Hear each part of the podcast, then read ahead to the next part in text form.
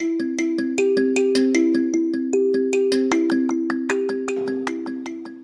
friends, welcome to the Perfectionist Guide to Mothering. I'm your host, Andrea Fortenberry. This is a podcast about finding freedom from perfectionism to show up for the life God has for you. Mom life is messy, unpredictable, and just plain hard sometimes, but it's also amazing. I believe God uses it all to grow us into the women He wants us to be. We can't do motherhood on our own. We need God's help. We need wisdom from other moms. We need the encouragement of community. I hope you'll find all of that and more as you listen in. Welcome to episode 65 of the Perfectionist Guide to Mothering. Right now, as this episode releases, it's just days away from Christmas. So I want to start off by wishing you and your family a very, very Merry Christmas. In our last episode, I shared the replay of the message I gave at Restore Soul Care for Moms 2022 with you. And today I'm going to share the replay of my friend Noelle's message that she gave. Although we recorded when we had the event back in June, I think her message is so relevant for us as moms right now in the middle of the Christmas season. In case you don't know her, Noelle Rhodes is a comedian, a pastor, and she's a previous guest here on the podcast. We chatted all about trusting God's timing back in episode 28, which I will link for you in the show notes. She is truly one of my favorite people on Instagram. So go find her. I will link her handle here in the show notes again as well, but it's Noelle P. Rhodes. Friends, I know your time is always precious, but especially right now as we approach Christmas and the new year. So, without further ado, be prepared to laugh and be encouraged by my very funny friend, Noelle Rhodes. Well, it is great to be in the blessed and blazing hot Arizona. Andrea tried to warn me in her sweet little voice that she has. She's like, it's a little warm you know, just be prepared. And I'm traumatized. Truly traumatized. I was thinking, you know, before Jess had you guys all give yourself a round of applause and you all were really humble about it. You're like, yeah, I got out here tonight. But you need to really give yourselves credit because if I had to parent my children in these kind of weather conditions, no way. I, I, this is this is not a joke. I would tell my kids it's illegal to go outside between the months of May and October. I'd be like, school's out, we stay inside. We're not doing it.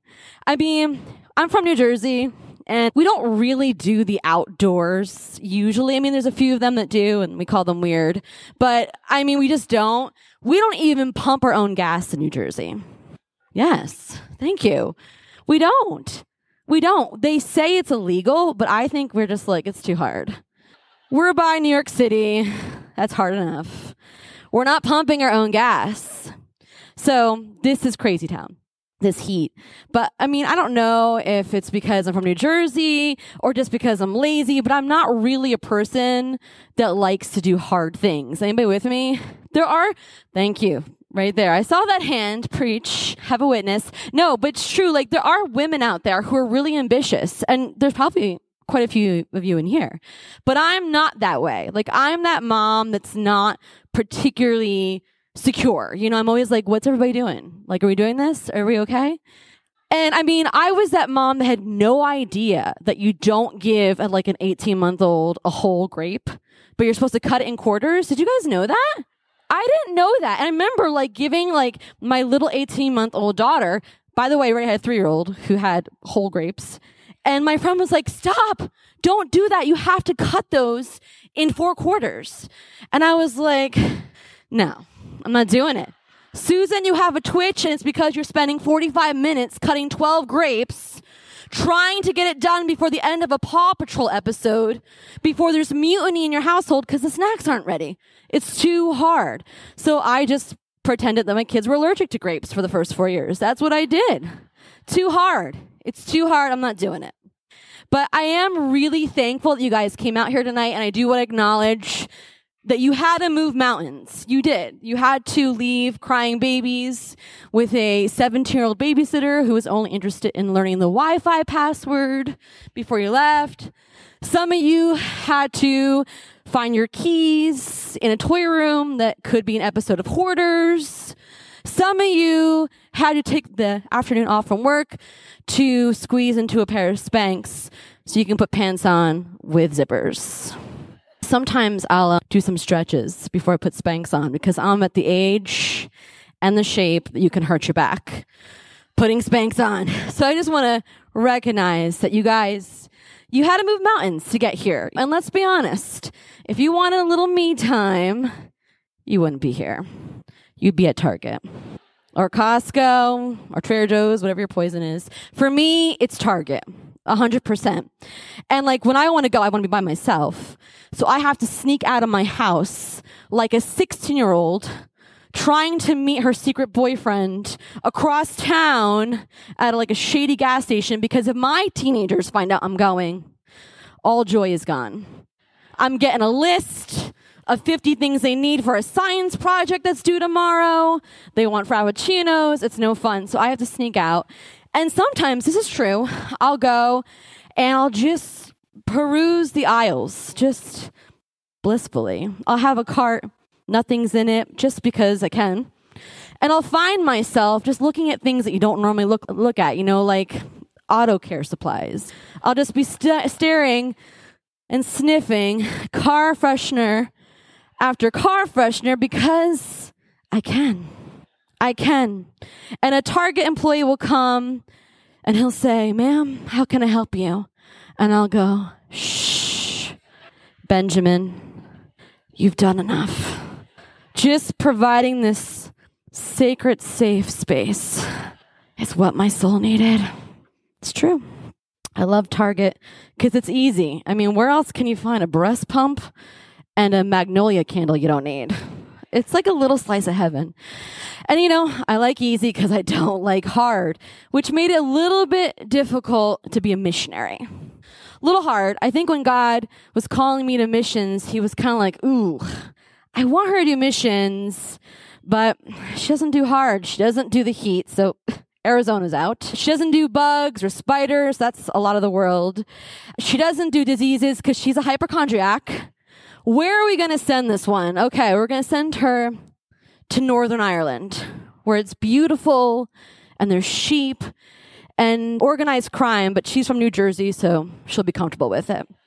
So that's where I went with my husband and two small, wild children. I do not have kids that sit down and read books themselves. You people who do should be scared because those children grow up to be serial killers. I don't care what anybody tells me. Those children who just entertain themselves, something's wrong with them. But my children were especially wild, especially wild. I didn't, I didn't know it was going to happen. I remember the first time I ever decided that like I wanted to be a mom. Um, I mean, this is so true. I remember I was at a church picnic, and there was Beverly Kramer. Beverly Kramer.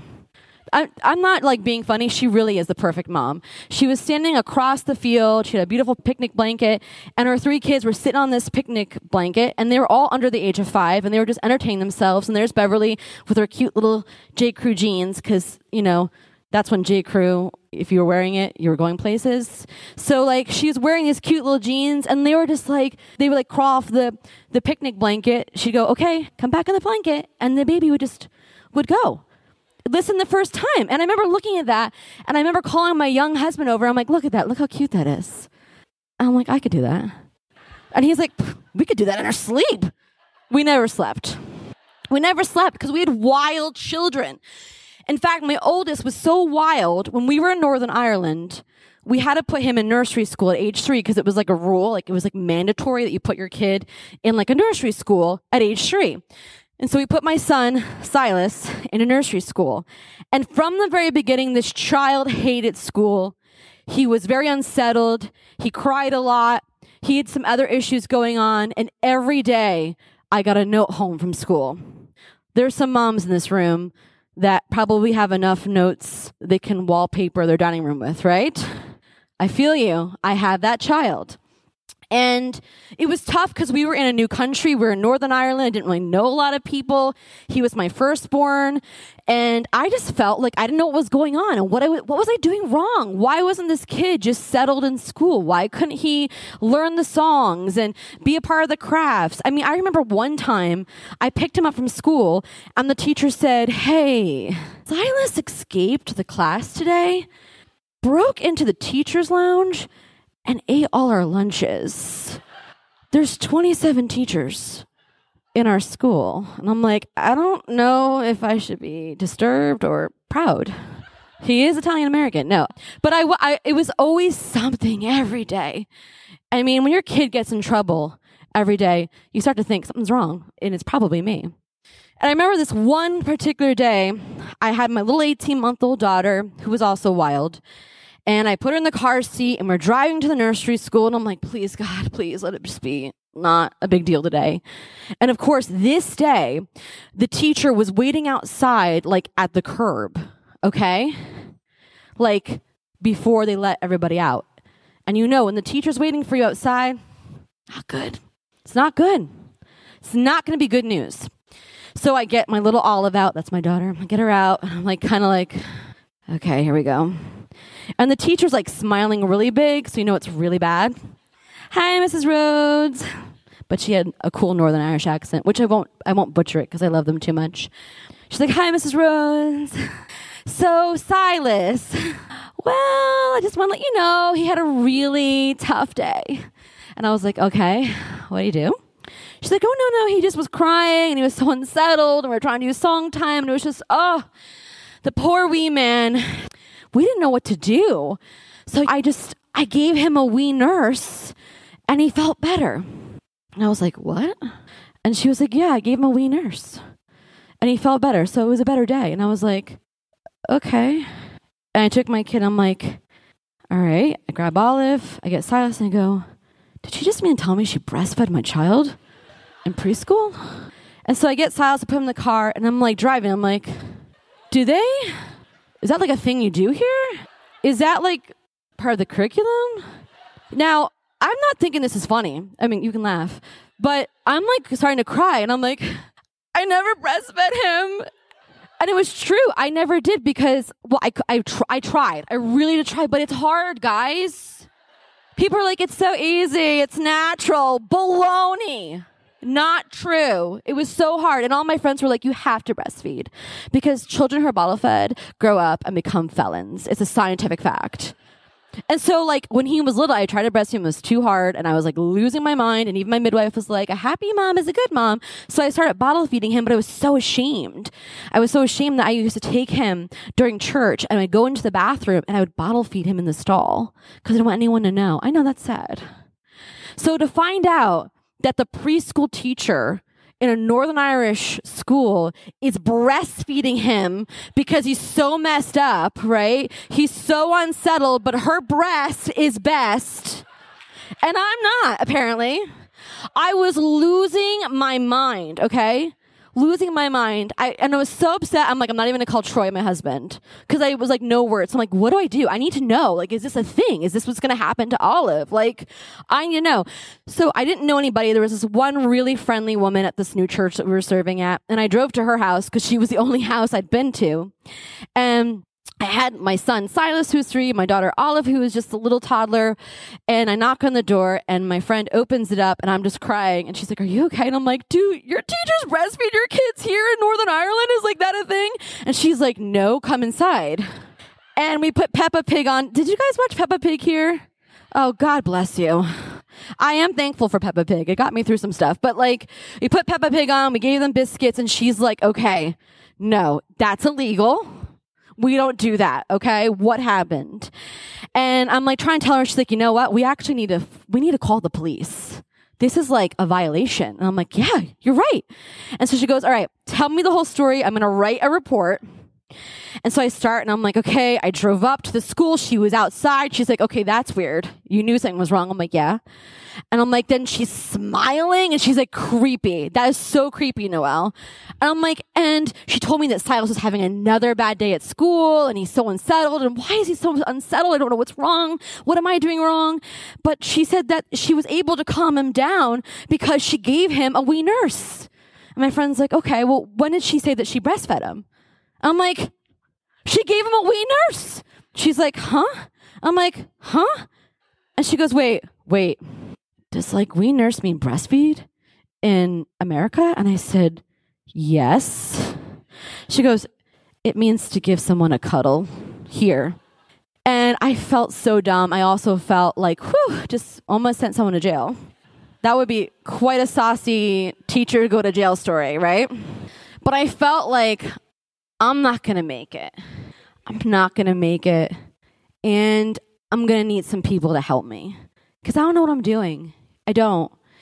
And I know that we're here and we're here to be encouraged and all that stuff, but restoration has a lot to do with being together too and making some mom friends. I mean, I think that find your people thing is awesome. If I lived here, I, I would go to it because you need some mom friends in your life or you're going to be calling the cops on teachers. It's true. You need those people who are like, come inside, put Peppa Pig on. Here's a cup of tea. Let's put someone in jail today. Oh, wait, no, no, we're not going to do that. But are you okay? And I was able to sit at this woman's table and just cry my eyes out and just be like, will you be my friend? Because I don't know how to do this. And so tonight, we're about to take a little break. I want to encourage you, if you brought some people with you tonight, some friends, I want you during the break to turn to them and give them a wee nurse. No, don't do that. No, honestly, not honestly, but honestly, I want you to thank the people who brought you here tonight or came with you tonight and just say thank you for like keeping me sane. And maybe when we go on the crazy train together, at least we're not alone. So I hear there's some Italian Americans in the house. There you are, being loud. Thank you. Representing. It's great to be here. Where's the New Yorker? I'm Italian American. I'm from New Jersey. I had a really weird kind of childhood because my parents, both Italian American, they got radically saved in their late teens. And so when I explain like to people what my childhood was like, it was like if the Sopranos and Seventh Heaven had a baby. We went to church. We love Jesus. We'll cut you if you hurt our family. No way. So yeah, I mean, I remember like growing up in New Jersey and I lived in Essex County and most of my friends were either Catholic or Jewish. And I was so jealous. Oh my gosh. Cause the Catholics, they make tons of money during your first Holy Communion and confirmation. And, and my Jewish friends had these beautiful bat mitzvahs and bar mitzvahs. They would make thousands of dollars. And I'd be like, mom, what do the evangelicals get? You know, when I get baptized, what's happening? She's like, you get a pizza party and a new Bible. That's it. So it was tough. It was a little weird, but I, I love being from New Jersey. I love being Italian American. I love the fact that my first introduction to Jesus was through the voice of a New Jersey Italian American woman, which is my mother. And my mother is a little, t- like just a tiny bit taller than me. And at first, when you meet her, she's kind of quiet. But like I said, she'll cut you if you hurt one of her own. And for my mom, there's only one thing that is most important, and that's food. She would tell you if you want to grieve the Holy Spirit, don't serve enough food. That is the greatest sin that you could ever commit. We once went to a wedding where the bride and groom ran out of chicken, and my mother was like, "This is this is not okay. It's not okay." And we talked about it for years, but for me, it's true. It's true. That one wedding 12 years ago. I mean, even actually, one time my grandfather went to a wedding where they only served sandwiches and punch in New Jersey. The, the New Yorker just lost her mind because she knows I'm about to say in New York, New Jersey, we have really ridiculous weddings. We have like mirrors on our ceilings, chandeliers, and that's right. I guess we went to a wedding when there was like sandwiches and punch. And he literally went to like the gift table, pulled out the card, took the card and took money out and said, we got to eat tonight. This is not enough food. He did that. So it's very important. Food's very important. But there's one Bible story that I would say a lot of Italian Americans from New Jersey do not understand, and that is the story of the five loaves and two fish. Because why would Jesus ever take people to a place where he knows there's no food? Right? When I was a little kid, and I would be in Sunday school. I used to love that story because we always got like little saltine crackers, five saltine crackers, two Swedish fish, and it was like the greatest day in Sunday school. It was awesome. And I, I love that story, but I, I think about it now as a mom. And here Jesus is. He has all these people there, a whole huge crowd. It says 5,000 men and their families. That's a lot of people to not have food. That's not, that's not good. And he turns to Philip, who I believe had an Italian American mother. If you follow me on Instagram, you'll know why. But he turned to Philip and he says, You know, what are we going to do with these people? They're hungry. And Philip like freaks out. He's like, 200 denarii would not even buy enough bread for all these people. And I think Philip was so freaked out because he knows his mother would come and beat his butt if he was a part of this, right? But then Jesus is there and Andrew comes and he's like, Hey, there's a boy here. He's got five loaves, two fish. I don't know. And Jesus takes it, he blesses it, and bada bing, bada boom. Miracle happens, right? 5,000 men and their families are fed. It's a miracle, right? But I always think, now that I'm a mom, I'm like, who gave that kid five loaves and two fish? A mother did. Because what adolescent boy do you know has the a brain developed enough to think I should pack myself a snack for this event? You have teenage sons know what I'm talking about, right? It had to be a mother. And I'll tell you what happened. Okay, that morning, little Anthony, because that's who he is, all right, woke up and his mother said, Did you have enough to eat at breakfast? And he said, Yeah, Ma ate enough. And she goes, You know what? You should take something with you. You should take something with you because you don't know what's going to happen. You're going to go out there. You're going to listen to Jesus. He's going to be very inspirational. You're going to lose track of time. You're going to be somewhere where there's no food. And then you're going to get hangry, Anthony. Your blood sugar is going to drop. You're going to get lippy with your father. Your father's blood pressure is going to go through the roof. He's going to come home. He's going to have agita. He's going to be in the bathroom all night long because his IBS is acting up. I'm not going to get a lick of sleep. I'm getting my hair done tomorrow, Anthony. You're bringing five loaves and two fish with you, okay? You don't want it, you can share with it, all right? You can share with people. And that's what happened. I know it's not in the Bible, guys. I have to say that because it's like a Christian thing, but it's not in the Bible. It's just in my mind. But somebody gave that kid five loaves and two fish. Somebody cared enough for that kid to give him five loaves and two fish. And they didn't know that Jesus was going to make a miracle out of it. And so, what I want to say tonight is there's some of you who have walked into here and you feel like the things that you're giving your kids, your babies, your toddlers, your teens, your college student, the kid that's grown up, you feel like what you have to offer is not enough. It's just five loaves and two fish. But I want to encourage you tonight that in the hands of Jesus, there's a miracle. Do you hear what I'm saying? Like, I know we're laughing, but I know that there's some of us here who feel like we don't have enough money. Our house isn't big enough. The marriage is not strong enough. My faith is not strong enough. I don't have the wisdom to help my kid through this situation, but I'm going to give them the five loaves and two fish I have. And I want to encourage you that when Jesus comes across what you've given to your kids, not only is there going to be a miracle in their life, but there's going to be a miracle in the lives around them. So be encouraged because I know that some of us are scrolling through Instagram, looking at what everybody else is doing, and feeling sorry for our five loaves and two fish. But there's a miracle there. There is a miracle there. So I want to just, because I'm going to have to head out quickly tonight. I'm going to fly out tonight because that kid that ate everybody's lunches is graduating eighth grade tomorrow. And let me tell you something that's a miracle from Jesus, okay? I wish that was a joke, but it's not. I only got one note home, and he he actually ate all the teacher's candy. And that was what the note was this year, eighth grade. Anyways, but true story, he ate all of it. I don't know why. We asked him why. He said, I thought it was for everybody. But, anyways, I'm going to fly out of here, but I want to just pray a blessing of the five loaves and two fish. Is that okay? So, if you guys would just, you can close your eyes, you can, I don't care, but I'm going to close my eyes. I'm going to pray. Jesus, I, I thank you for every single one of the women here tonight. I thank you that you brought them here. I thank you, Lord, that every day they give their five loaves and their two fish.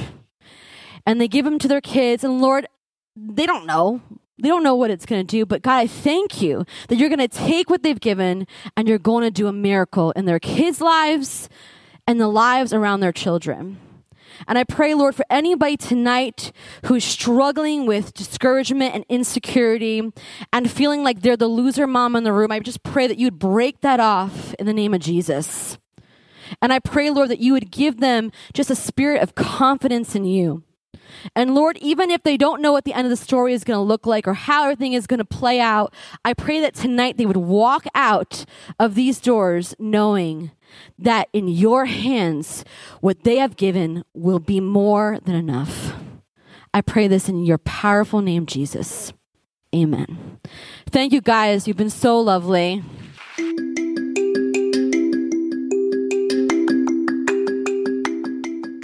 As we go, I want to remind you that you're doing an amazing job as a mom. No, you're not perfect. None of us are. There's no such thing. But you're showing up, you're learning from your mistakes, and you've got God on your side. He fills in the gaps of our imperfections, and we can trust Him.